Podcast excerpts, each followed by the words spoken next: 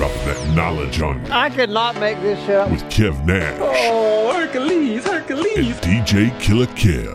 Let me tell you, boys, you can't make that shit up. The inside. Real deal, straight up. Are you crazy? Hottest stories from the world of hip hop. This is Ludacris. It's the Big Boss Rick Ross. What up? It's your boy Young Jeezy. This is 50 Cent. Sports. Some of those dunks were the most incredible dunks I've ever seen. And what's popping in the DYT. I couldn't make this shit up. I couldn't make this shit up if I tried. I'm sad that I lack the talent to make this shit up. Here's Kev Nash DJ Killer Kev. We back. We still here. Episode 82. 82. I was born ready. I'm too ready. Kev Nash. DJ Killer Kev. you can't make this up podcast. yeah, yeah. You ready for Thanksgiving, bro? Man, I am, man. I actually, you know, Thanksgiving has grown on me over the years. I was a Christmas guy as being the favorite holiday growing up, only child. You know, I used Mm. to peek out and watch mom setting up stuff and wondering why Santa hadn't came yet with the others. But Yeah. now I'm more into the family time and, and just it's the one holiday where it's just good eats, good convo. Usually, you know, there ain't no usually no drama at the Stanford household. We be chilling and just enjoying company, man. I, I'm looking forward to it. That's what's up, man. Me too, man. We going home for the holiday. It's gonna be a house full of people. It's gonna be jumping. It's gonna be good food. Gonna be some alcohol involved. Yeah. And uh, And you, you know, know I got a class reunion that Yeah, weekend. yeah. And uh, breaking news: we also have a watch party for the Cavs going on at the casino in downtown Cleveland. So we Mm. got that going on. My class reunion. So it's just gonna be good to see people. I'm super hyped for the uh, watch party because that gives me an opportunity to put names to faces to people that I forgot. Yeah. So then, actually, night of the reunion, I won't be like totally off guard by people. Dog. Yeah, you might take a it's kind of like a warm up. take a few days to go down memory lane, the yearbook. Yes. re- refresh some last names because everybody remember faces, don't remember last names. True that. So, yeah, man, I, I always like I'm I'm excited to get to that twentieth and that twentieth reunion because. 20 years is a, is a chunk of change, man. And, and people really grow up, they they live life, they start getting into it, and it's just it's just 20 years, man. So I know you're going to have a whole bunch of good story times. Oh yeah, it's gonna be lanes. It's gonna super story time. But uh, it was only right that we returned the favor. We Absolutely. invaded Justin's sports talk show last week, made our debut, Yeah, my AM debut. I was excited about that. and we got my guy Justin Kenner, aka Jody. What's good, man? Jody's doing fine. Hey, I made my WROU debut yesterday. Oh. Miss Faith brought me on. I was excited. Oh, for the food drive? Yeah. Yeah, man, it's crazy. So you're the only salesperson from the radio station that went up there. Yes, I made Yeah, sure I'm to gonna put you it. on I. I made sure to put something on Facebook so that people, you know, I'm laughing at all the salespeople liking it and all the other staff members liking it. But I'm like, that ain't gonna get them off their ass to go down there. Not on no Saturday, bro. I even showed up. I don't even work here. I got there a little after you did. Okay. Uh, and Big Kev was out there and everything, Yeah. but still, I mean, cars were rolling in like crazy, and that was when the hurricane winds were blowing the flag Yeah. down out there. I left right before all that got yeah, going. Yeah, yeah, yeah. So let's get a quick review of yourself, Jody. Where are you from? I'm from El Paso, Texas. Okay. El Paso. El Paso. and how the hell did you get to Dayton, Ohio? I have no clue. And here's the deal: like my family's like my mom's side's Hispanic, and my dad's side's white, and somehow all my Hispanic family lives in Ohio, and all my white family lives in El Paso, where it's like 90% Hispanic. So it makes no damn sense. But yet here I am, Jody, setting up shop in Dayton. That's Okay, and you did like what a ten year bid at Wright State, right? Yes, I didn't know you actually had to like, you know, I thought after four years you just automatically got a degree. you know, I'm pissed out. I'm looking at my friends. I'm like, where are you guys going? Like, I'm sitting in class alone one day. Like, where'd all my friends go? They all graduated. So I finally decided to take it serious and, you know, here I yeah, man. And you heavy, heavy, heavy, heavy, heavy, heavy in So it's like that. Oh, I thought you were talking about wait, what? Like, so it's like that.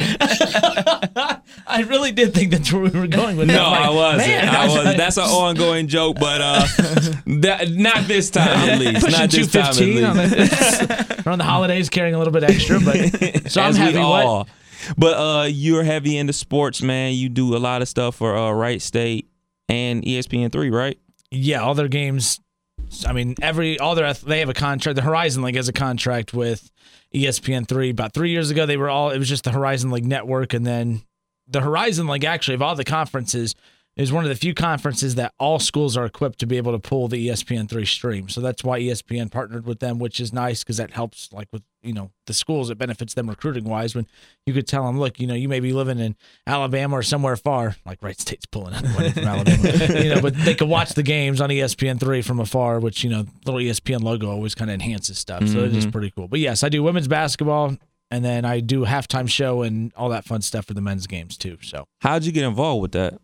Uh, WWSU. And really, I don't know how. I mean, it was kind of strange how that kind of. I saw when I was walking by, I didn't even know they had a student radio station. So I saw they had a little banner outside saying, hey, you know, sign up now for a show. I'm like, ah, what the heck? I'll give it a shot.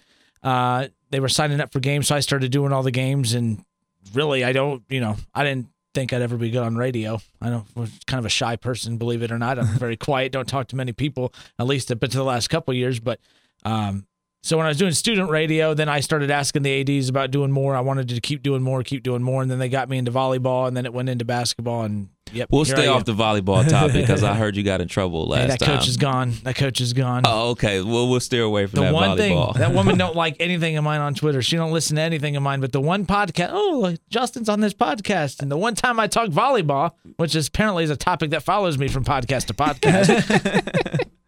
I was just kind of talking about the non-attractive women, I guess. But How is life on the AM side of radio, man? I like I've, I know it's changed over the years, and I know it's it's probably still changing. But I, I just on the outside looking in, I always wonder how is life on that on that r- road.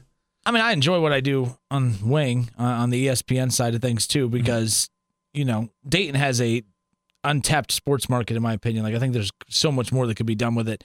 Uh, I mean, we just what we were supposed to do this at 11, and I don't know what time it is now, but I mean, we just sat here and talked with like Blue Smith and Keith Byars. I mean, That there's was so much. pretty t- nice. I mean, yeah.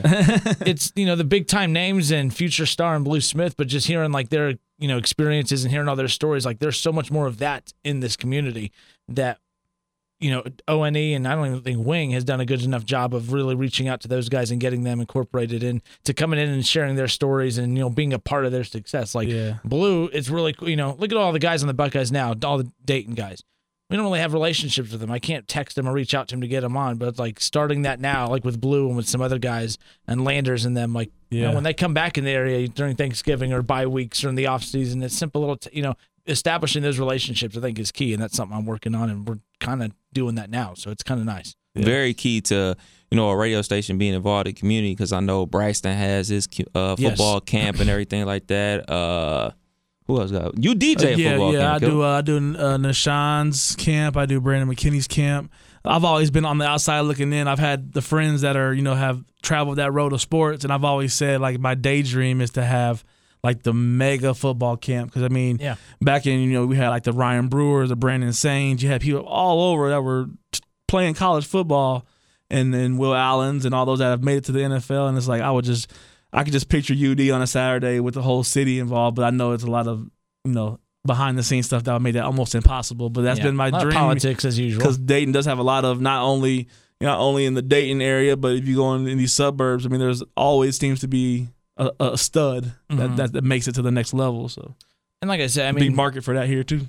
I mean, I mean, Mhm. and even from the football side of things, from a basketball side of things as well. Like, you know, in Dayton, I'm not limited to talking just Reds. Like in Cincinnati, you're kind of you're in a pinch. Like you have to talk Bengals or soccer or you know basketball or you see basketball, Xavier. But you know, but how free are you allowed to go and talk Buckeyes? Like we could talk Buckeyes, we could talk like you know we could talk whatever we want.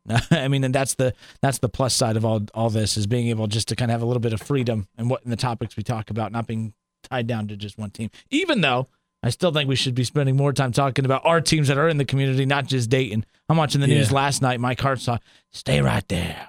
We- you know, Dayton got more time on the news last night. On a, they came on the news to literally tell us that they had an off day. Wright State had their home opener last night. They weren't even on the news. Period. Yeah. Like, Speaking of that, why, in your opinion, won't UD and Wright State play basketball? uh, because UD.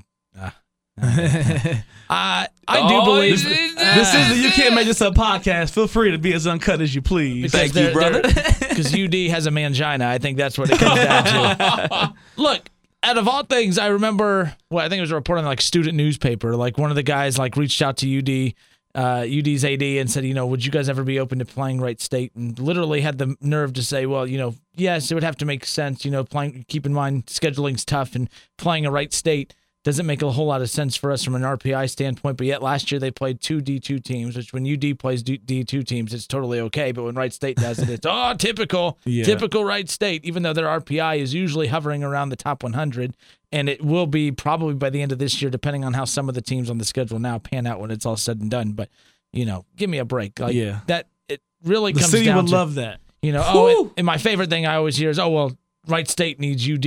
I'm like, Wright State technically doesn't. Wright State can make the tournament five straight years and go on a run similar to UD's and not play UD once. They don't need mm-hmm. UD. Yeah. Oh, they need him. You know, they don't. Wright State doesn't want to play him because it'll fill up the Nutter Center. Well, from a business standpoint, money's green. It doesn't care if you're wearing red or green when you're coming in. Your money's green, and that's all that matters. Like, there's so much bullshit that goes around with that whole back and forth thing. It should be done. Like, it, it should be done. Like um, Xavier in Cincinnati, that buzz that surrounds that city trickles over here. Like, it's such a big game. It's a, it's the only few regular season games that I get hyped for. When And- the I'm sorry, go ahead. no, you're good. And it's just like that can happen here. And UD can kick Wright State's ass 10 years straight.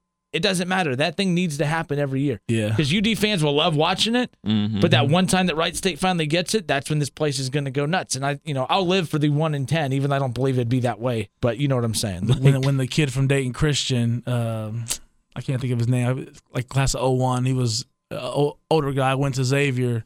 Like I made it a point to go to the Xavier Cincinnati game. Yeah. you know, I wanted to see him in that atmosphere, and he was bubbling, and and a hot, a hot guy from the area that made it to Xavier D one school, and it's like that. You know, even like with the you know Wally Szczerbiak, is that is that who was at Miami? Yeah. like even with the Miami, there's enough schools in the area to not just have the certain rivalry. I mean, Dayton having two schools that are usually like like you said, they're- Wright State's usually every couple of years, just barely outside of that Horizon Championship or close to it. yeah, they're like four to the five years or three out of the four years. And the only reason they didn't make it, they were expected to make it back that one year that they didn't. But I believe like four of their five starters got hurt. Like they were without Chrishawn Hopkins, who actually played at uh, Butler when they made it to the championship game against Duke. Mhm. Who did they play the second year in a row? UConn. UConn. So it- he didn't play against Duke. I lied. He played on that team that played UConn, and Okay. then that next year sat out and then transferred to Wright State after. But they were without him and like four of their five starters, and then they're playing off freshmen at that point. I don't know what you're expecting them to do at that point, but Exactly. bottom line is, is they were consistently there, but they could still do so much more. I Yeah. mean, we just talked about that. I, I think that Wright State and UD does a horrible job of recruiting the area. I Why mean, do you think that is? I really do think that it comes down to is if there's a reputation that surrounds some of the like the Trotwood schools and some of those. I don't know if that's what it is. That's my gut feeling is that they. Why would you not go after a Tory Patton? Why would you not go after any of these guys that are coming out of the ranks here in Dayton? Like Yeah. Wright State should be touching every single one of them. They they.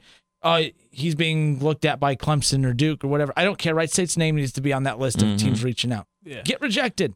Hey, I work in sales. It's a numbers game. Like, If- you know, I'm reaching out to a client that I know is probably going to say no. That one time that they're going to be like, yeah, sure, why not? It's like, oh crap, I was not expecting that. That's the best sale right there. It's the same thing with Wright State. I was talking to Blue Smith earlier, and I said, to go, which schools would you know were you really considering? He said UC, Kentucky, and Ohio State.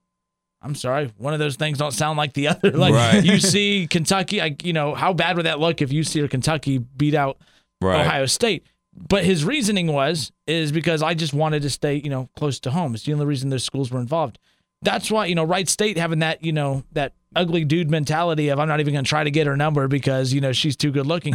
they need to be trying to get the number of every one of these guys Shoot because shot. Yeah. Chris Wright should have wanted to, or should have had a choice, or should have had like you know a Wright State or UD if you wanted Yeah. to stay home. That's Right. how You that know? rivalry is going when and it's gonna and right now it, the gap is there. Realistic, it's Yeah. there. I'm not gonna sit here. I'm a Wright State dude, but I don't ever sit here and act like Wright State's on a level playing field with UD. Right. UD deserves to be where they're at because they accomplished it on the floor.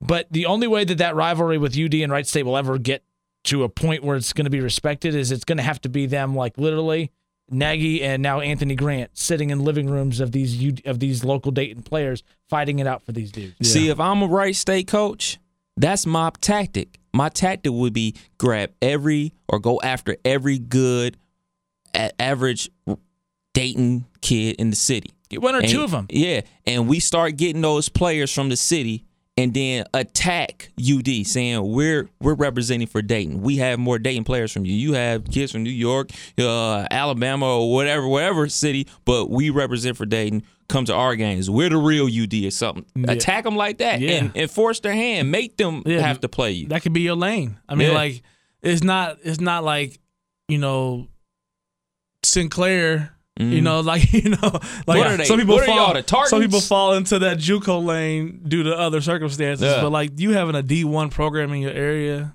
come on, man. and not not hooping. That's Come on. that's unacceptable, man. But It's like when totally when unacceptable. Alstork and Joe Thomasson was what two years ago when they played at Wright State, you know, everyone gives it Wright State shit because of the attendance. But the bottom line, like the loudest fans that were there were the people that were there for Alstork and Joe Thomasson. And you know, you have Grant Benzinger, a Cincinnati kid, so now you're going to get some fans trickling down from Cincinnati. Mm-hmm. His dad played for the Reds, so he's just a very popular kid. You know, you have a lot of local kids. I, I think Wright State needs to think outside the box, and you know, I like that they're bringing in some guys out of the state too. That's great, but they have to. You got to work. If I'm Coach Nagy, you got to work your way inside out.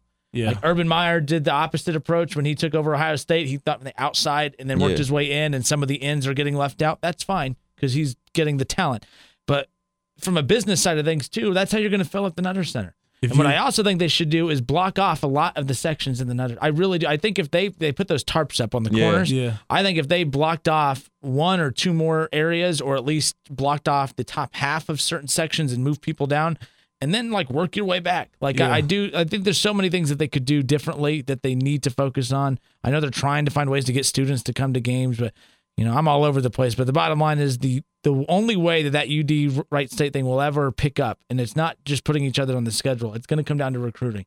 Like mm-hmm. UD went after Patton, Wright State goes gets Patton, and then gives him a nice little bird and says, "Yeah, we got him, and we're going to roll with him." And then we're going to go get this kid, and then we're going to trickle because then you got to work with their networks. Mm-hmm. Yep. Joe Thomasson and, and Alstork were like this. yeah, That's how they even got Alstork to consider to come back, anyways, because Alstork wanted to go to UD, and Alstork was willing to go to Cincinnati. He was willing to go any of those places to stay local. But Yeah. because of Thomasson, that's how that ended up working out. Keep in mind, Thomasson was being looked at by Oklahoma State too, so he had some big schools looking at him. But the local flavor, like the, it's the local impact.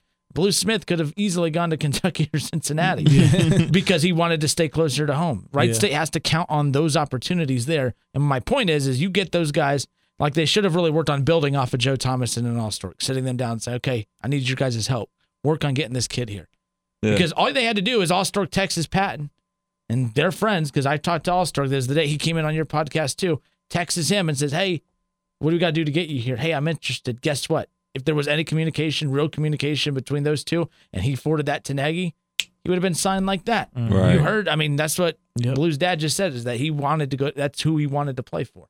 yeah, I think the biggest problem with Wright State athletics in general, I think the athletic department views athletics as glorified intramurals. I think that's how the school looks at it. They don't put an emphasis on it. They really don't care. Like, oh, if we win, great. But uh, yeah, we got a pro- we got a couple programs. We got a pretty decent baseball team, good golf team, good basketball team. Hey, hey yeah, right State, yeah, okay, cool. yeah. But no, if you play athletics, you do anything athletics, you're giving a kid a scholarship to go to school for free. The expectations are to win Yes. and to win a lot. Like it ain't just because you shouldn't be just be giving a scholarship away. Shit, Yeah. give me one. I'll take a free Exactly. ride. I can throw up as many bricks as some of these kids is doing. There's, Yeah, like- there's so many up kids, upcoming kids in our area. If UD gets one and Wright State gets one, you're bringing thousands of people to whatever Mhm. arena that game is Yeah. played in. because it's you know keep in mind like what made the NBA fun was the the rivalry between Magic Johnson and Larry Bird coming up like Yeah. you know the high school rivalry then to the college then to the NBA. I'm not comparing a Wright State UD thing to the NBA, but people love. That's why basketball does so well. Like you can lose a Michael Jordan and the sport doesn't miss a beat. Not that it doesn't need Michael Jordan. You know, it wasn't Yeah. like a smooth sailing, but at least they, they there's always big stars in the NBA, and it's because you can pit person versus person. It's tough to do that in Right. the NFL. They try to do it with like Tom Brady versus Peyton Manning, but you're really not going against one another. Right. You're not impacting the other one's Right. game.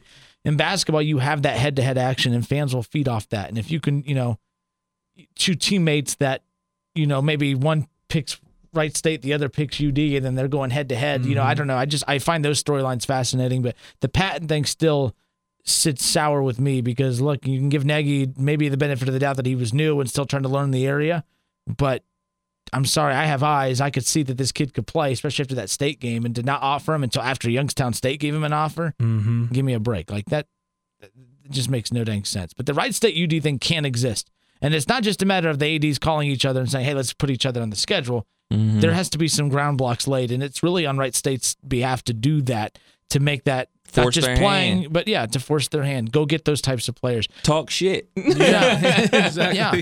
I mean, You give a little Baker something. Mayfield, a little crotch grab and a little fuck you, and then off you go. I wanted to ask you about this whole. Uh, we used to have a, a manager that worked here that was a big baseball guy, and claims that people don't watch basketball, even though ratings would suggest otherwise. um, he was a little bit older. Um, how do you view basketball versus baseball, like traditionally, like the viewership and people, the past and the present? I think the fan base is consistently younger with basketball, but you look at the fan base of baseball, it's still sitting about 44, which isn't old because my thinking is there's always going to be 44 year olds. it's, Right. like, it's not like if you're 44 today, you're the last 44 year old that'll ever exist. Like that's just the demo. I hate when people panic and think that, you know, oh, that's the demo. We got to leave it the way it is. Like for instance, on Wing, you know, we worry about, oh, well, maybe we shouldn't, you know, talk about these topics or do this because the majority of the, the listeners are white or the majority of the listeners are older white guys. I'm like, well, you know, there's black people that listen to our station too. And, you know, and there's just certain topics that you have to go after. Baseball, same thing. Like, you can't just be the same old boring sport. You got to adjust and change. Basketball is about as does about as good a job of any of adjusting with the times. I think it learns from other sports' mistakes. That's why basketball may not be the most popular sport, which it might be now. I thought football was, but they've taken a little bit of a hit this year. Uh, Just ask you know, Papa John's. Yeah, I was gonna say, you don't know which pizza is really good or not. I mean, like, I wonder how those sales are doing now after he made that little dumb comment. I'm waiting to see the next Peyton commercial, if any. yeah. He's gonna be in the Browns GM. I mean, Yeah. who, who wins there? God, Um. I think.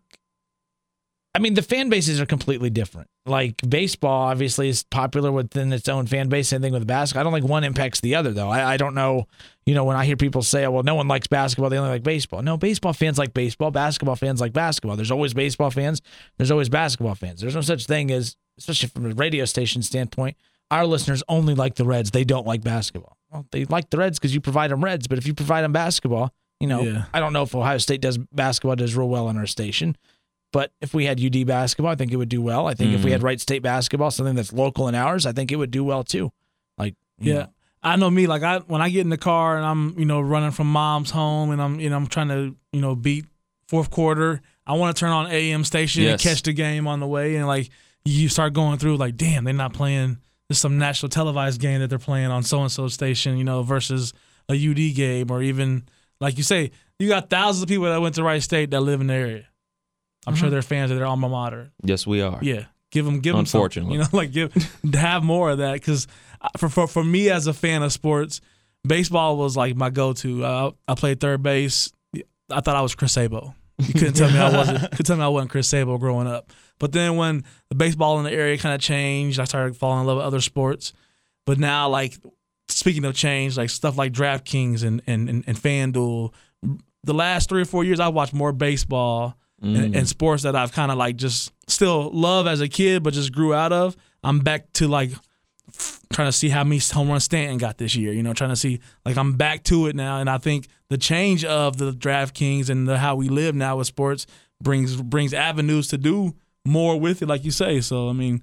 I wish there was a way to make it, you know, Yeah. make it I think I, bigger. I think I said this on the pod before, but if not, if I did, oh well. The reason and the biggest problem I have with baseball is is so stuck in the past and so heavy on records. And the biggest problem with those records are each ballpark isn't the same dimensions. You go to a football Yeah. field, it's 100 yards long and 52 yards wide. That's every football yeah, field. Blue Smith will be playing on the same size field as Keith Byars did back in the day. Exactly. You could judge, you know, comparisons are real in that case because you're working with the same amount of yards. right. But if you go to Yankee Stadium with a short porch versus uh Fenway or Fenway with the green monster and everything like that, if I hit a ball 400 feet, it ain't getting out of there. But if I hit it 400 feet Great at, American at Great America is out the park. So these records aren't the same.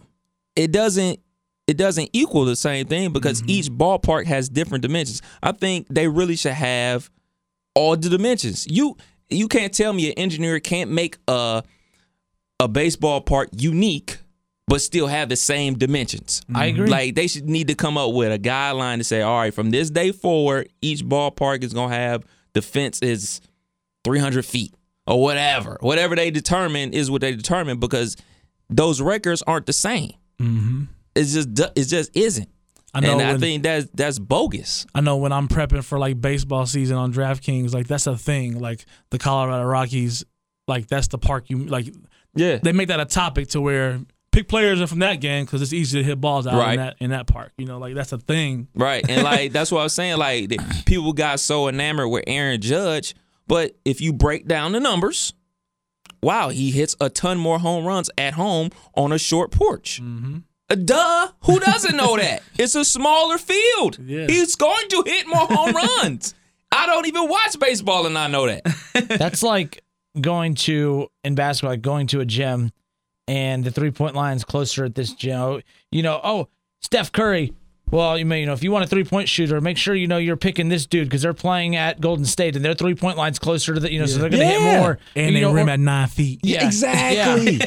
That- it makes no damn sense. In like in the the uh pinch not pinch hitter, the DH versus non DH, like that two Yeah. different rules. Hey, the Eastern Conference, we're gonna put your free throw line at ten feet, the Western Conference at fifteen feet. Well, how come the Eastern Conference free throw percentages are higher than that? Well, because everything, you know, they're you know, it's an easier opportunity for them. Well, how Yeah. come, you know, I just Like that's that thing about them being stuck in the past and hanging on to traditional rules. But you know, things get better and evolve. Just like you know, I was a fan of the uh, All Star game being worth something. You know, home field advantage because you know I remember growing up watching baseball, watching the Indians with Cory Snyder and stuff like that, where there wasn't interleague play. The only time the Indians would have theoretically played the Reds was be in the World Series. Like so now that we have interleague play and now that these dudes is flying on chartered planes and jets and they're not flying commercial with everyday Joes,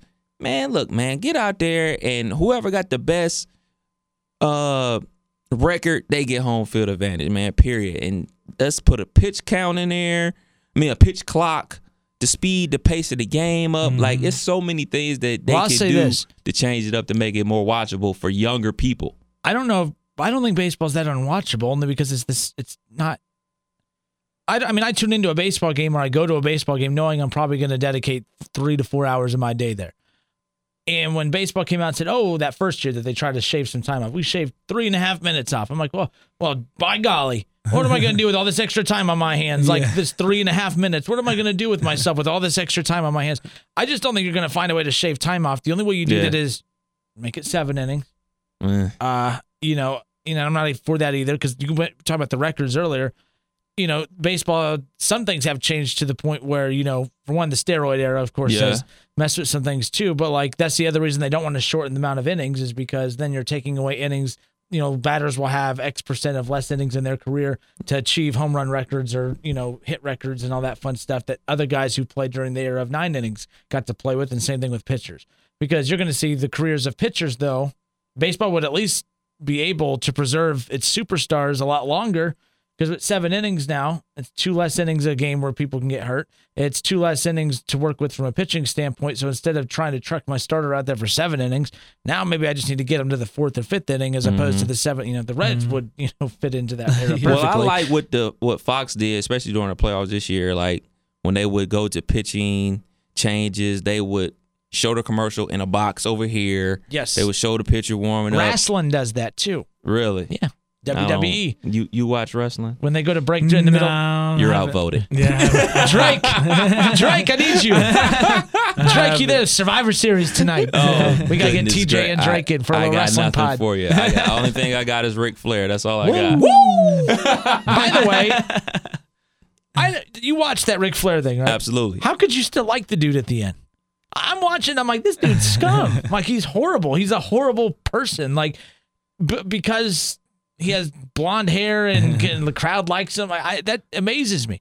Like if I told He you, fits, he hey, I fits need in you to, close to hip hop. hey, hey, I need, I need to tell you about my friend. My friend who's a horrible father, man. Like, oh my gosh, he has no money because he spent all of it. Horrible with money. He's a horrible father. You know, he stabbed a lot of people in the back, but he's great, man. Oh yeah, I would love to meet him. No. So if you explain, Man, that was uh that was super sad about his son though, man. Yeah. I was like, damn, like but the thing that what I took away from it was he was He's enabling banged, he's banged thousands of people. Is what I took away from Yeah, him. yeah, that's also a fact. That's also a fact. Rick Ric Flair is a monster out here in these streets. Him and Wilt Chamberlain going down in history. Yeah, they on the Mount Rushmore of that. oh man, let's get some NBA talk because I know you heavy NBA man. I know this is. I know I'm that's- heavy. we, got, we, we I established need that a new adjective. You're big into NBA. You like basketball. I don't know. Whatever. Who's the best team in NBA right now? It's not the Celtics. The Celtics are the hottest team in basketball right now. It's not the Cavs. The Cavs somehow got worse, even though I thought they got better. It's the War. I mean, the Warriors are gonna. There's no one close right now. There's no one close. I mean, Philly and Boston. It's going to be their league here in about two to three years, maybe. At least on the Eastern side. if Embiid can get past 69% effort. Bruh. Get past 55 games. right. he uh I, it's still the Warriors. The Celtics are a great story. I don't even know. I mean, they're good right now. I don't know how much better Hayward even makes them. I mean, losing Hayward sucked. I mean, I didn't want to see. I want. I was excited about what he can do in Boston. Yeah, no kidding. I mean, ugh, just look like a balloon flopping back and forth his leg. But uh, even with Hayward, I don't know how much more better Boston is. I still think the Cavs will figure it out. I think they're going to be making some mass move. If the Cavs feel like LeBron's truly leaving at the end of this year, you'll be able to tell that by what they do at the trade deadline. If they go all in and say, "Well, shit, if this is our last year with LeBron, we're going to trade that pick," I think Isaiah Thomas. I, I would trade Isaiah Thomas before the trade deadline.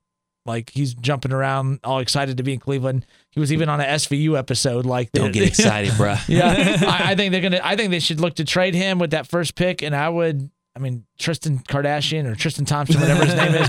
I think you package all three of those up and try to go get something. I, you try to go get Anthony Davis. You try to go get something, but you could put Anthony Davis alongside LeBron and alongside uh, Kevin Love. That's a nice little core there. You still have to address a point guard issue, but you don't need to bring a point guard in to be Kyrie or Isaiah Thomas because Isaiah Thomas isn't going to help. Defensively, they suck. Isaiah Thomas is going to make that worse. So when I hear people say, "Oh, well, wait till they get Isaiah Thomas back," I'm like, "Well, how is that going to keep them from giving up 115 a game?" They're bad on pick and roll defense. My biggest thing is I laugh at people who say that they thought the Cavs were going to be better this year. I well because of a defensive stand. I thought because here's I don't like the big grouping of the big three. I hate the big three. I think you need a big two and a solid four or five around them. Like I thought the Heat's biggest issue when they first got together was trying to work out Bosh, Wade, and LeBron, which that's a natural thing. You know, the first year in Cleveland trying to work out LeBron, Kyrie, and Kevin Love. And what ends up happening is the third wheel always seems to get the bad end of the stick there because you know, Chris Bosh was looked at as the bum of the of the three. Why? Because he's gonna have to defer to LeBron and and uh, and and Wade. Same thing in Cleveland. Kevin Love seems to get the brunt of everything, even though he's a good bat. I mean, he'll average twenty and ten anywhere else. And uh, I thought that with Kyrie leaving, that would elevate his game, or LeBron's game would elevate, and then nothing would really change. Style of play would change, but I didn't think Kyrie leaving would hurt this team as much as it did. That shocked me. But I thought going out and getting Faried, not Faried, who'd they get? Uh, Uh, Crowder. Crowder. Crowder. yeah. uh, Crowder, I thought was a great get in return back and stuff. And Yeah. I just, but it wasn't clearly enough. Um, I don't think I think there's so much change in the NBA with these core of however two threes coming together Mhm. that it's just taken away from like regular season weight. Yeah. You know, like like I don't think LeBron in the grand scheme of it all care if he's one through eight. Like I really think he don't care because I think that once playoff time come around, they which is why they're not panicking. They're like, we Yeah. have till April to figure. I mean, we're in the Eastern Conference. Yeah. We could shit the bed. I for see three Boston months. struggling with John Wall for for for for a, s- for a six six seven game series. You know, like I could just I, when you when you have now I know it's like nothing you can turn on and off. So you, you need to have these reps in the regular season, but I feel like it's just kind of like reps. Like they Call you in April, huh? yeah, like just That's like March thirty first or March March thirtieth, right around the end of the year, we start figuring out where the seeds are, and then it's like, okay, now beat me for a week, and I don't see that happening with Cleveland. Still, they can be whatever record. Well, I mean, they had LeBron. That's what I'm saying. So they got like, LeBron. So at the end of the day, they got LeBron. But what I will say is, yeah, but they're still losing with him dropping thirty. Like he's putting up there's these nights where he's dropping near 50 points a game Mm-hmm. and he's dropping like 13, 14 rebounds and 11, 12 assists, and they're still losing by 20 on some of those nights. That's kind of scary.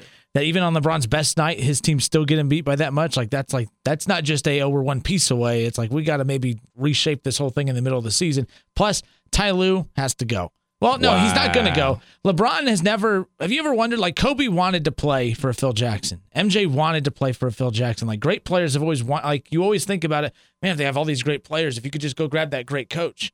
LeBron's never wanted that. LeBron's always wanted the guy that. You, you really think Ty Lue's going to tell LeBron, "Hey, come on, pick your shit up, let's go"? Like well, no, when LeBron played for a coach that told him to get his shit together, Paul Silas. Uh, no, no, Well, no, that was early, but yeah, that don't. That that's don't when you maybe would have had a little when bit he of leeway. played with the uh with the Heat, Spoelstra used to dig in his shit. What happened? LeBron did it. Obviously, he won two chips down there, but you know what I'm saying? On the first thing smoking, he was out like, look, I ain't gonna have nobody talking to me like this. especially Pat Riley. I mean, that's Yeah. the thing too. A organization. If you think if, and I heard people say, you know, oh, that's you know, it's not LeBron's fault that he hasn't played for a great coach. I'm like, you mean to tell me that if LeBron called up Pat Riley and said, hey, get your ass down here on the sideline, I'm not playing for Spoelstra. Pat Riley, even though they say you know he's not one to bow down to players, he would have done that. He did it for Shaq. The mm-hmm. only reason Shaq agreed to come to Miami and and waive his no trade clause that year was because he said because he said he would coach the team still. That was way back when they had Lonzo still. But, Yeah. um, Alonzo Mourning, not Ball, obviously. but uh, no, like LeBron's never wanted to play for that coach, and I think that's hurt him. I mean, even who was the foreign guy that they just got rid of? Uh, that was Black. coach of the year. Uh, I mean, he had the best record in basketball when they got rid of him. Um, and My he- biggest thing about LeBron fans and say as LeBron is the biggest and the best and all this type of stuff, whenever you bring up something that says he isn't, it's always a caveat or it's always a reason. Like, well, that's only because this. Well, that's only because this. Well, he never played. He never had a Scottie Pippen. He never had a great coach. He never this. He never that. It's like, well, at some point, you know what I'm saying? It just is what it is. Like people mm-hmm. like to bring up the numbers and what he does and how many triple doubles and the great defense that he plays and he can play positions one through five, which is not a fact because when he was playing the point guard when they played uh Charlotte, Kemba Walker was giving him the business card. like, and that's no knock on LeBron. LeBron and Spurts can play the point guard position and defend the part point guard division, but to expect somebody that's six eight, six nine to guard somebody that's six one, quick as a cat for forty minutes isn't feasible. So that's a, not a lot knock on LeBron. It's just physics. It's like, yo, man, that's not fair. Like this dude's an energizer bunny bouncing all over the place for forty minutes. I can't do that. Right. You know what I'm saying? So I that's just my one thing about LeBron that I have a problem with. I have more problem with LeBron fans than actual LeBron James myself. Yeah, yeah, absolutely, absolutely. I did want to ask you too, with with the um, closeness that you are to all the different sports in the area, all the different things that you do, sports talk wise, like what's some what's some cool stories or some cool things you came across, and just kind of like what we experienced today. We had a you know, just a break in the day, and it was Keith Byars, a legend in our area, and the future with Blue. You know, it's Yeah. like what kind of like and we're just sitting here like like what- pinball. Yeah, like my yeah, head's just receiving it all. Like I could do this for the next six hours if you like, you know. But just what kind of stories have you came around, you know, came around to and been a part of? Well, some things I don't realize it how cool it is until like later. Like yeah, um, Marty Brennaman's one that, you know, he came when I got the job here. You know, I told my professor at school that you know we were a Reds affiliate and stuff. He goes, "Well, I got a surprise for you at class. You know, I'll tell you later. Make sure you because I had a habit of skipping class, hence ten years in college." Um, he Oh, that, was, "Make that was a fact. Yeah, he goes, make sure it was eight years to be exact, with, Okay. with a two year hiatus in between some of those. But anyways, I tried factory life and that didn't work. But um, no, so he told me he goes, you need to make sure you're at class, you know, this Wednesday, yada yada. I said, okay. I show up there, all of a sudden, like Marty Brennaman's in our class. I'm like, holy shit, this is cool. Like Yeah. at the time, I was like a year into it, new, still had to interview a lot of cool people. You know, now it's always cool, but it's not like it doesn't overwhelm me. Like now, it's just it's part of it, and I enjoy it, and it's really neat. But um, so afterwards, I was talking to him for a little bit, and you know, he gave me his number and all this stuff, and got his wife's number too, who writes for the Akron Beacon Journal over there, or no, not Akron, the that matters, someplace in Kentucky. Um, not Akron Beacon Journal. What the hell is it? Something Beacon Journal. That's all I remember. But bottom line is, is uh, we were coming up on the All Star break, and I had actually texted Amanda and not him to do an interview. I was like, "Oh, what the heck? I'll see if she'll come in," because I figured I had more of a better chance of her coming in than than Marty. So she came in and did a whole hour. She drove from Cincinnati to come do a whole hour and stuff. And you know, John King, who was our GM at the time, walked by, looked at me, he goes, "How the hell did you get her in here?" I'm like, I don't know. She just agreed to do it. Like, you know, so afterwards, you know, we just talked baseball and just, you know, she shared her experiences and all that fun stuff. But after I talked to Marty and he said he appreciated that I had her on, and, you know, I didn't make it about Marty too much. He said I mm-hmm. made it about her and he appreciated that. So him and I were good from that point on. And now every time I texted him, you know, he'll come on the show. Well, the coolest thing was is he was speaking in Van Wert, Ohio, which is where I'm from Okay. and I'm from El Paso, but I graduated from Van Wert High School. But there's a pack center there, and Marty was speaking there that night. Well, him and Amanda called me one day and said, "What's good to eat in Van Wert? What, what are some top restaurants over there?" I'm like, "Well, there's a, Applebee's. there's a McDonald's, there's a McDonald's, you know, and all that." But uh, there's, you know, so I was telling him different things. Well, I had called; they were going to go to the Mexican restaurant, so I had called the Mexican restaurant and said, "Hey, you know, I whatever they get, here's my card number. Just I was going to pay for their meal. Just be nice and kiss ass, do what I need Yeah. to do that way. Well, Amanda um, called me and said, "Hey, you know, we're gonna go to the Mexican restaurant, and all that." And I said, "Okay, that's fine. I have your meal covered, yada yada." Well, on the way down, they called me and said, "I'm going with them," so they picked me up and we went. I so Dope. yeah. So the Mexican restaurant. Keep in mind, it's a small town, so every time you go to this Mexican restaurant, like you see everyone and their mother there. Like that's you know, if you it's like Walmart. If you go to well in small towns, it's like Walmart. Yeah. You don't want to go there because you always see someone you know.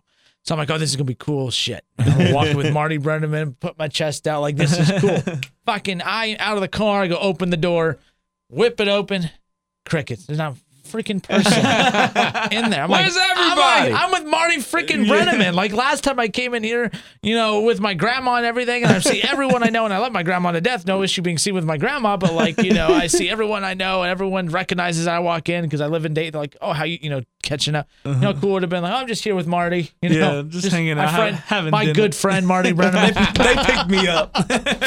and it was really cool. And then, uh, so you know, we get to the event and stuff, and like he's up talking and stuff, and he you know mentions me and all that stuff. So just it was a cool rub. It was just something where something that I do here Yeah. kind of crossed over with back at home. Now, did, people did trickle into the restaurant as we were eating dinner, so it was really cool. But you know, those are those those are those things where it. You know, when we have Reds Fest coming up, we'll see Marty there, Reds Caravan. That's just business and work. But when that stuff trickles over into making me look good in personal life, that's even neat too. I mean, I want to come to them. Come on down. I'll, Come on I'll down. tie up some cords or we might need a put host, tent. so you know. Yeah, right. yeah. Hope you like getting paid in gift cards. Okay, so so if I if I grabbed your cell phone and went through it, say uh name some people that would be in there that uh that are pretty cool. Jay Bilas, Ho, Clark Kellogg, Buckeye and from Cleveland, uh, who did Marty Brennaman. legend. Legend. Yes, definitely. Um, God, I know there's more. Hold on. it's like I got more, man. We're not going to shortchange Keith Byars. Yeah, I do have Keith Byars, uh, Buckeye, Jerome Bettis, Hall of Famer, and a Steeler. Uh, we can skip that. former Buckeye Todd Boeckman. Oh, quick, quick! Oh, tell him what what Jerome Bettis said about his Cincinnati Bengals. Oh, yeah. let me. Let me. Well, go ahead. Well, he was because we were talking about you know the is the Steelers and the Bengals the best rivalry in sports, and he goes, "Well, I don't think it's really a rivalry. I think it's a rivalry that exists in the head of the Bengals." He goes because we look at the Bengals as just like another team on the schedule.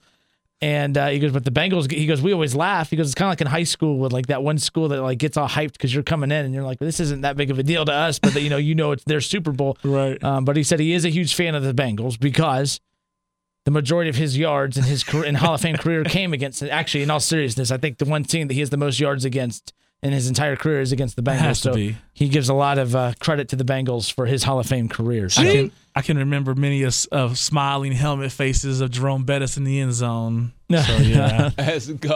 I have I have seen that a few a few times for sure. Who Uh, else in that phone, man? I see Jeff Cash, Daequan Cook, Charles Hey. Cook. Um, some of these aren't big names, but just locally, you know. Mm-hmm. Uh oh, my list is running dry. I've got a couple swipes. Not as cool as I thought, I guess. I guess not. I know there's some names on there. Uh, Joe Lunardi, that's another Okay. one. Yeah, Joe Lunardi was one. I know there's some other ones in here. I, but those still, I mean, those names right there. Eddie George right here. That's the one we were gonna. That's the one I was aiming for. Mike Golic Oh, and Mike Golic Jr. Um, Norm Greavy, former Flyer. It's not a huge name, but locally, you know, uh, party. Sorry, you can- Definitely a legend in Dayton, Ohio. definitely, definitely. Shouts out to the party man. That's funny. What's up, party man? How you doing, brother? storm, storm coming. definitely a storm coming, man. Uh, you uh, yeah. interviewed Mike Tirico before, right? And well, you were here that day Yeah. when The When- phone when- call kept when- getting bounced around yeah, the whole when, building. when Chris was trying to steal my interview. I had a, an interview scheduled with Mike Tirico, but of course I was new and I didn't know like which room was what and all that, and I didn't know what the like extension number was for the other one. So I'd waited and waited, and he Tirico was calling and calling, and Liz, who was our front office person at the you know years ago, had sent him to uh, one of the rooms, and of course no one answered. So like, oh no, it was Anita. Anita came out, Mhm. and Chris was standing right there in the hallway, and she said, uh, "There's a Mike Tirico on the phone." Uh, she goes, "Who who is that for?" or whatever, and, and Chris goes, "Oh, that's that's mine. That's me." and I'm like, "Uh, no, that's actually mine." So I actually went in, and the problem is, is when I do these ESPN interviews, like you only have like they're very you know adamant about okay i'm going to give you 10 minutes and 10 minutes it not mike tirico but the the pr lady from Yeah. espn in connecticut so by the time i finally got on with him i only had three minutes and i didn't want to be a dick to the person in whatever city is waiting you know next because there's some people that have done that to me where i don't get my interview because the call before me they were assholes and went and used the whole time Yeah. so I was like, I told Mike, I was like, hey, I tell you what, I was like, I really want to interview you. I said this, I was really looking forward to this. I said, but I don't want to, you know, we have three minutes. I don't want to take time from the person behind me. I said, so maybe we should just do this another time. Well, he thought that was really cool of me. He goes, because you work in this business where everyone's just all about themselves and take for them. Mm. So, you know, I have his number in there too because he ended up give, to reschedule and we, you know, did that interview too. So it's Yeah. like kind of neat, like those little things, like, you know, you could show, you could be an ass or show that, okay, I actually care about other people. And then usually, it, you know, they reward you for it. Not all That's the time, super but yeah. dope, man. Mike Tirico, Cuse. Cuse basketball started, you know. We're officially 3 and 0 right now. You know. he actually, his last college basketball game he ever called was Wright State.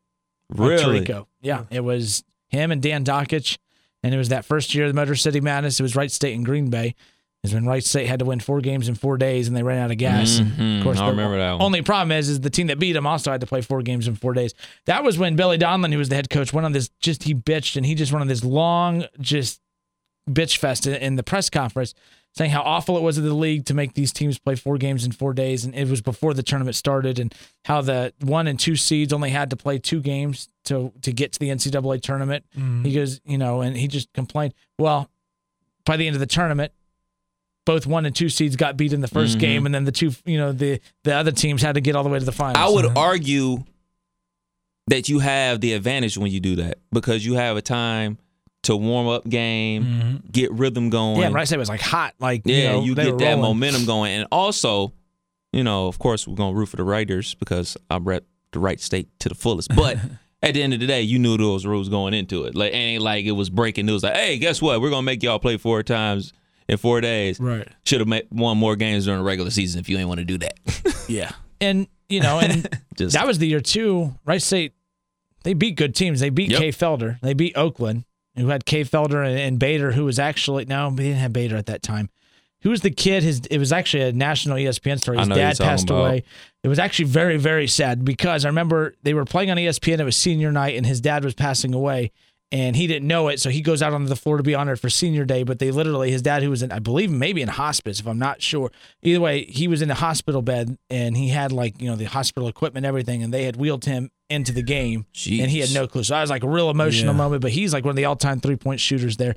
In fact, who had the all-time three-point record? Was it JJ Redick a while back? I think so. The kid is a kid from Oakland. Jared Bader is the kid from Oakland that broke that record. Yeah. But, you know, so Oakland has really good teams traditionally, and Wright State beat them that year, and that's the team that had Kay Felder or whatever. But Yeah, man. Yeah, man. So you got lots of cool people in your phone.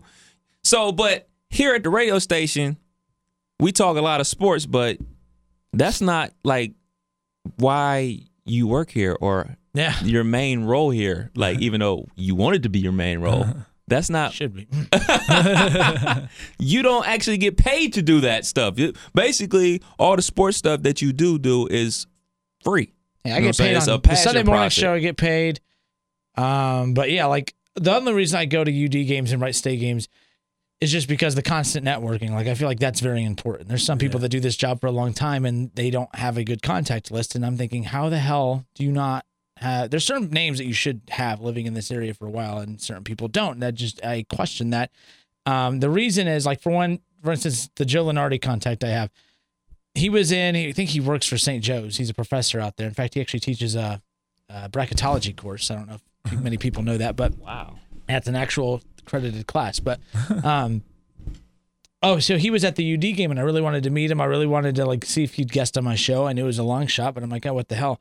So I waited an hour after the UD game. I just sat there at my chair and just watched. He went through every fan, talked to every fan, and just waited and waited. And finally, like he noticed I'd been waiting there a while, so he came up to me. We talked for a good 15, 20 minutes after the game. He gave me his contact info. And then, you know, every year around March, you know, right right around before conference, so it's before March, February, mm-hmm. right before conference tournaments, he comes on and we do a little bracketology report thing. And that's all because, you know, I didn't get paid to be at the UD game. I just had to give up time to like wait an extra hour after the game. But that's how I networked. Clark Kellogg is the same thing. Um, met him at a first four tournament a few years ago, got his contact info. Actually, funny story with him. The main reason he likes me is I got an email from Clark Kellogg that said, Justin, I'm stranded and yada yada. I forgot where. I have to find the email. It's pretty funny. Like someone hacked his account and was trying to get people to send money. Whoever it was that hacked, Uh-huh. you know, you know, I have a big game this weekend to be broadcasting. I need your help. Can you wire me some money and all this stuff? I knew it wasn't him, but I called him. It was like seven in the morning. It was on my way to work. I was like, I know this might be inappropriate to be calling your personal line. It's like, I'm just letting you know, I just got this email saying that you're stranded somewhere. I said, but I didn't send money. I said, but if I need to send money, I love Clark Kellogg, so I'll send you money. But he died laughing. He goes, I, I have no clue what's going on.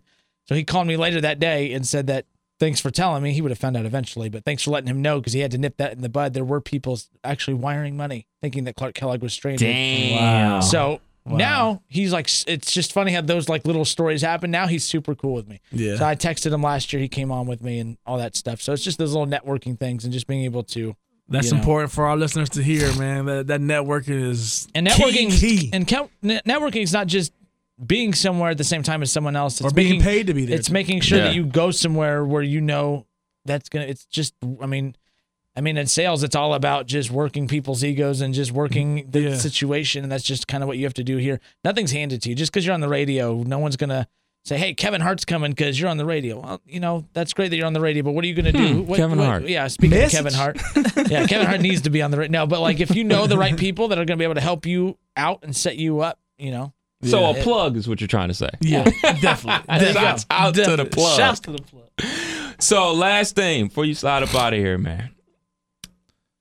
I call you Jody. Jody, Explain that story. I didn't do it. And this is especially for you because Uh-oh. when he tells the story, you need to go watch this certain Okay. uh, So- documentary.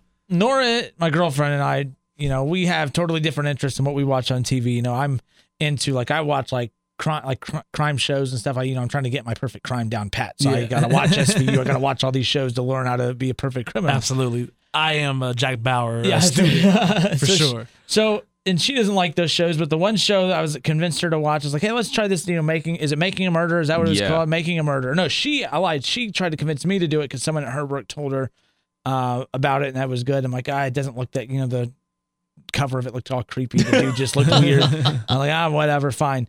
Well, the problem, the mistake we made is we watched like the second to last episode. I thought it was one of those like making a murder, like some of those like docu. It's not really documentaries, but some of those sh- shows are like where it's like a different, it's a different show, even though it's all about that theme. So I didn't know it was like this ten episode long, all of one storyline the whole time. Mm-hmm. so I was really confused by it. I'm like, okay, I'm not into this at all. And then I realized, oh shit, we watched the like episode number eight, like the second to last one. So we started it from episode one.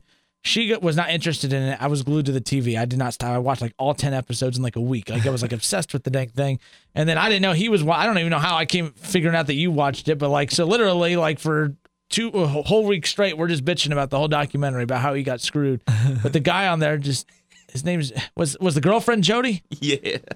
And, you know, Jody, my girl, when I get out, I'm going to get married. I love Jody. I Because they're do it. from. Wisconsin and they have like this accent, this Canadian accent up there, like know, the eh? Kenosha and Yeah. they elongate words or whatever. And uh, just this Jody, yeah.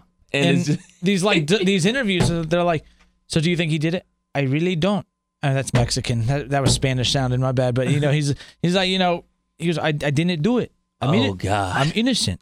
I'm going to get married to my girlfriend Jody when I get out. So now somehow my nickname is Jody. and now Faith calls me Jody. When I got to the fire station yesterday, so she goes, "Jody's here, Jody, Jody," and everyone's going, like, "Who the fuck is Jody?" I'm like, "I'm Jody. Good old work nickname. I'm Jody." God, man, it, you know it's uh, it's pretty cool to have somebody in your age bracket that actually works at the radio station with you. Because to be totally honest, there's like old people that work at the radio station, mostly old people, because majority of the people that work here are in sales. Yeah. And most of those people are old. Yeah, my best cute. friends are like in their 40s. I'm not joking. Like Andy and those guys, and like even Kevin Beard when he was here, all the guys like I'm real close with at work on that side of the building. 40. I mean Bob. I mean he's. Oh, God. I mean he's three years past the you know the average life expectancy. not really, but you know gotta love Bob. I mean Bob says some of the you know Charlotte Flair. Speaking of wrestling, mm, speaking of oh, Ric Flair, goodness. Charlotte Flair came in and he goes, Okay, I'm familiar with Ric Flair. I didn't know his daughter wrestled. So, okay, I'm like, Okay, I'm going to show us. So I went to YouTube and showed him some videos. She's like flipping off the rope and stuff. And he goes, Wow. Uh-huh. He goes, wow, that, That's nuts. That's really impressive. I got to meet her. I'm like, Okay. So we bring him back here. She comes out and he goes, I need a picture with you. He goes, You're super athletic. And then he actually had the nerve to tell her, You look like you'd be a fun date. so then he puts his arm around her and like he just like he keeps like like shaking her and like looking at her all creepy looking like I'm like Bob stop touching her just take the picture and let's go like I was always like one in a crowd. Oh, oh Yeah, my good goodness There's old but, always Bob. one. but no yeah like you know and you and Drake are the only two that I you know come over here and talk you know you don't talk wrestling but I come talk never. wrestling with Drake Never. I'm not a wrestling need to, if he lived closer I was gonna and TJ likes wrestling too trying to get a little wrestling pod put together that's Oh, that's all y'all, man. Y'all can knock that out the box. Just uh, do it after you can't make this Yeah, up yeah, podcast. yeah, yeah, yeah.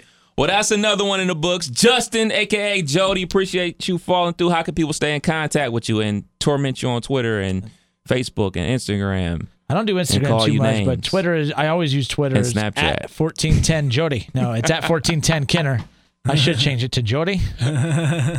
Jordy is innocent. Uh, but follow me on Twitter at 1410 Kenner. Uh, go to wingam.com too. Like we put all of our interviews on there. The one cool thing about working with Keith is, you know, I have my own contact list that, you know, I had Jay Bilas and a lot of those names before, but like the Eddie George thing and the Jerome Bettis, like that's all Keith, which is awesome. Like I'm not going to, you know, I don't care who gets them on. The bottom line is when you tune in and see that we're getting these dudes on, like that's, that's cool to me. Yeah. Like my big thing is getting guys, and sorry to extend this here, to get nat like Jay Bilas. If I get him on, who gives a shit? I'm not gonna bring him on to talk about Duke. You can hear him talk Duke on national television seven days a week, like you, you know, especially during basketball season. But like what people really want to hear about is Jay Bilas coming on to talk about. I mean, he came on one time and talked about the Horizon League. Yes, like, sir. You know, Mm-hmm. and he's like, I don't think I've ever had anyone call me to talk Horizon League. I said, because my approach is I'm going to bring you national guests with a local perspective, and that's my thing that I tried to do as much as possible. You know, even Marty Brennaman, it's local, it's Reds, whatever. Yeah. But Jay Bilas, Clark Kellogg, you know, we're going to talk Ohio State basketball, and talk UD and stuff like that, and that's the thing. So, Yeah, but, yeah. yeah. But Twitter, yeah, at 1410 Kenner. The website, wingam.com. You can have all the podcasts and interviews that we do. Jody. yeah, podcast Sunday is a wrap. Kev Nash, DJ Killer Kev. you Jody. can't make this up podcast. Happy Turkey Day, y'all. Chill.